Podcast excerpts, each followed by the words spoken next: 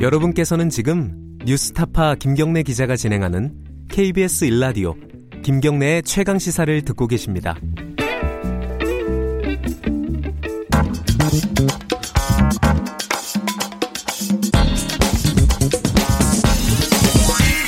뉴스의 재발견. 뉴스의 재발견 KBS 저널리즘 토크쇼 제2 최경영 기자 나와 있습니다. 안녕하세요. 안녕하십니까 최경영입니다. 오늘의 주제는 해리스 주한 미국 대사는 왜 이런 말을 했을까? 이런 말이 뭐예요? 이게 무슨 발언을 했는지 되게 궁금하시죠? 이게 아, 저도 알아요. 아, 이게 저 뉴시스만 보도를 이렇게 했는데 예, 예. 보셨군요. 우연히 봤습니다, 저도. 우연히 보셨죠. 예. 그 뉴시스에서 이렇게 보도를 했습니다. 해리스 주한 미국 대사가 네. 지난 14일 서울 고등교육재단에서 열린 최종현 학술원 출범 기념 한미중 컨퍼런스에서 네. 기조 연설을 했는데 신문 믿지 마라. 한미 동맹 어느 때보다 깊다. 음. 이게 이제 뉴시스의 헤드라인이에요. 어, 이 뉴시스만 쓰고 다른 데는 많이 안 쓴 모양이에요? 제가 찾아보니까 예. 이 해리스와 관련한 신문 기사가 한 20건 미만 정도, 18건 정도 나왔는데 네. 대부분이 이제 연합뉴스와 비슷한 기조의 뉴스를 썼습니다. 그러니까 해리스 주한 미국 대사가 비핵화까지는 북한 제재, 밝은 미래 제공 노력 이게 이제 연합뉴스의 헤드라인인데 네. 그러니까 비핵화가 될 때까지는 북한을 제재하겠다는 기존의 입장을 네. 고수했다는 식의 네. 그런 내용을 핵심으로 잡았죠. 그런데 이제 신문 믿지 마라 이거를 헤드라인으로 잡은 것은 뉴시스밖에 없었던 걸로. 이게 정확하게 보입니다. 무슨 말입니까? 신문 믿지 마라 이런 게. 이게 확인을 해보니까 네. 실제로 이런 말을 하긴 했더라고요. 음. 그리고 원문을 제가 좀 네. 확인을 했습니다. 영어를 잘하시니까요. 아 이걸 일단 구했으니까요. 예. 예. Don't believe everything you read in the newspapers. 예. In the papers 이렇게 이야기했는데요. 당신이 신문에서 읽는 모든 걸 다 믿으면 안 된다. 음. 뒤에 이렇게 쭉 영어가 나와 있는데 이게 제가 아, 번역을 해보니까 네. 내가 과거에 그랬던 것처럼 오늘 현재도 난 미국 한미 동맹에 헌신하고 있으며 우리의 관계는 넓고도 깊다. 우리는 국가안보, 경제문화, 과학 등 매우 중요한 분야에서 광범위하게 협력하고 있다. 무엇보다 중요한 것은 한미 두 동맹의 관계는 깊이 공유된 가치, 이익에 기반하고 있는 것이다. 가치와 이익에 기반하고 있다. 그러니까 신문에서 읽은 걸 다 믿지 마라 이런 얘기가 음. 정확히 어떤 기사나 어떤 신문에 대해서 얘기했는지는 좀 모호하네요. 어떻게 모호하죠. 해석을 해야 됩니까? 굉장히 이례적인데 예. 이걸 해석을 해보면 2018년 지난해죠. 네. 10월 17일에 청와대가 조선일보 기사를 들고 청와대 김우겸 대변인이 예.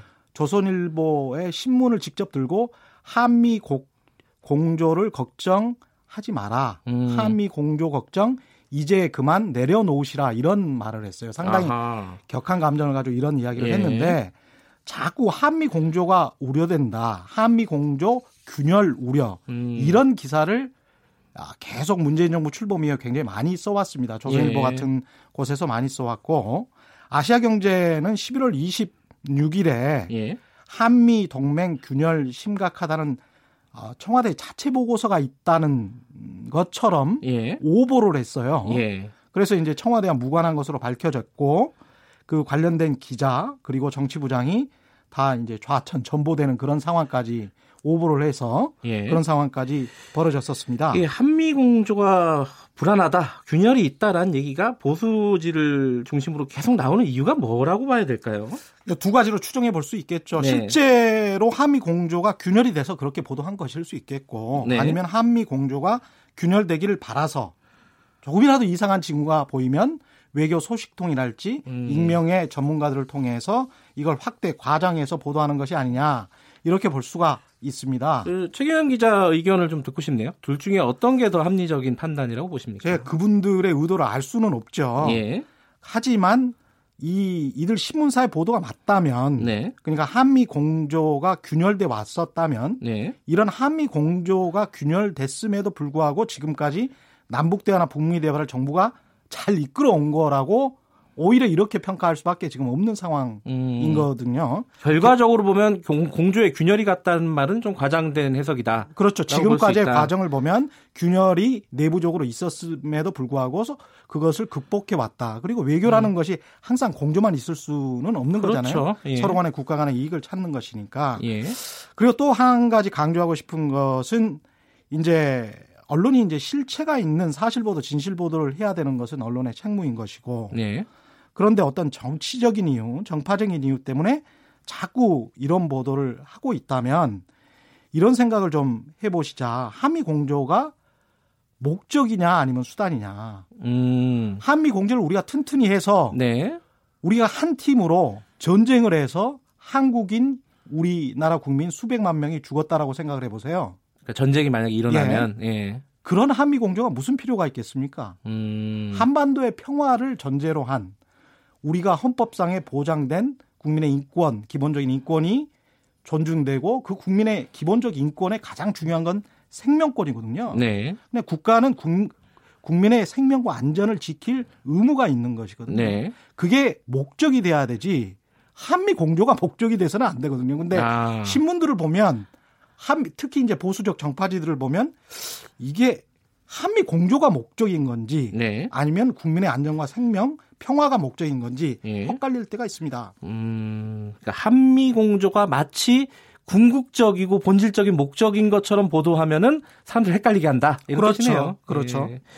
이 말을 한 신문을 믿지 말라고 한 해리스 대사는 사실상 굉장히 보수적인 인물 아닙니까?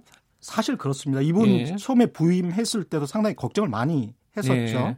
2018년 7월 7일에 부임했는데 해군 사성 포스타 출신입니다. 예. 인도 태평양 사령관, 뭐 태평양 함대 사령관도 역임했고 네. 역대 주한 미국 대사 중에서 최중량급 인사라는 예. 한국 외교가의 평가를 받고 있는 분입니다. 이분이 대구, 대부, 대북 혹은 뭐 대중 강경파로도 알려져 있었는데 네. 사실 한미 공조가 지금 흔들리고 있다라는 우리의 보수적인 시각에 대해서는 따끔하게 한마디 했다 이렇게 얘기를 그렇죠. 신문을 믿지 말라라고 네. 하는 것은 그 대사가 할 수 있는 할 수는 할 수 있으니까 이런 말을 했겠지만 상당히 이례적인 말이면 틀림없습니다. 또 우리 신문인지 또 미국 신문인지는 약간 헷갈려요 또. 뭐 그럴 수도 양쪽을 아마 싸잡아서 얘기하지 않았을까 싶어요. 미국의 논조도 마찬가지니까요. 지금. 예. 자 오늘 여기까지 듣겠습니다. 고맙습니다. 고맙습니다. 뉴스의 재발견 KBS 저널리즘 토크쇼 제2 최경영 기자였습니다. 김경래 최강기사 2부는 여기까지 하겠습니다. 3부에서는요 윤여준 전 장관과 함께하는 보수의 품격 그리고 민생경제연구소 안진걸 소장 연결 아 모시고 초대 초대하는 시간 가져보겠습니다. 아, 일부 지역국에서는 해당 지역 방송 보내드립니다.